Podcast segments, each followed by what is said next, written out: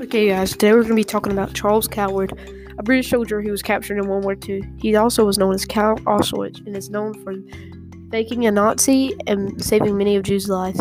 Thank you, EnglishHeritage.org and Party Words, for letting me use your websites.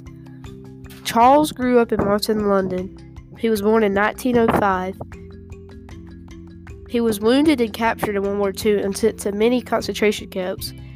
He was tried and he tried to escape twice before arriving at Powell Camp. Soon in 1943, he was posted to Auschwitz. Coward was appointed Red Cross trustee responsible of British prisoners of war. He repeatedly risked his life to save Jews. He once even swapped his identity to witness all of the horrific conditions the Jews had to live in. He saved at least a hundred Jews after the war ended.